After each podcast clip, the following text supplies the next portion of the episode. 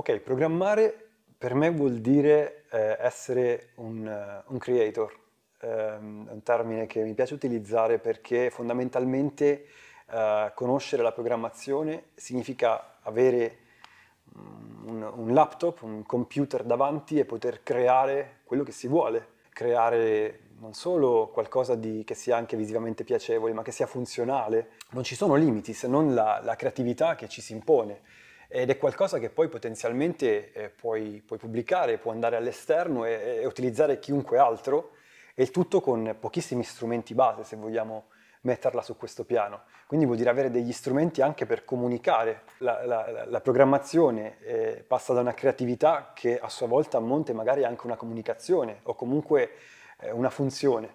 Quindi secondo me programmare è una, una chiave per poter eh, costruire qualcosa con le proprie mani eh, dal nulla.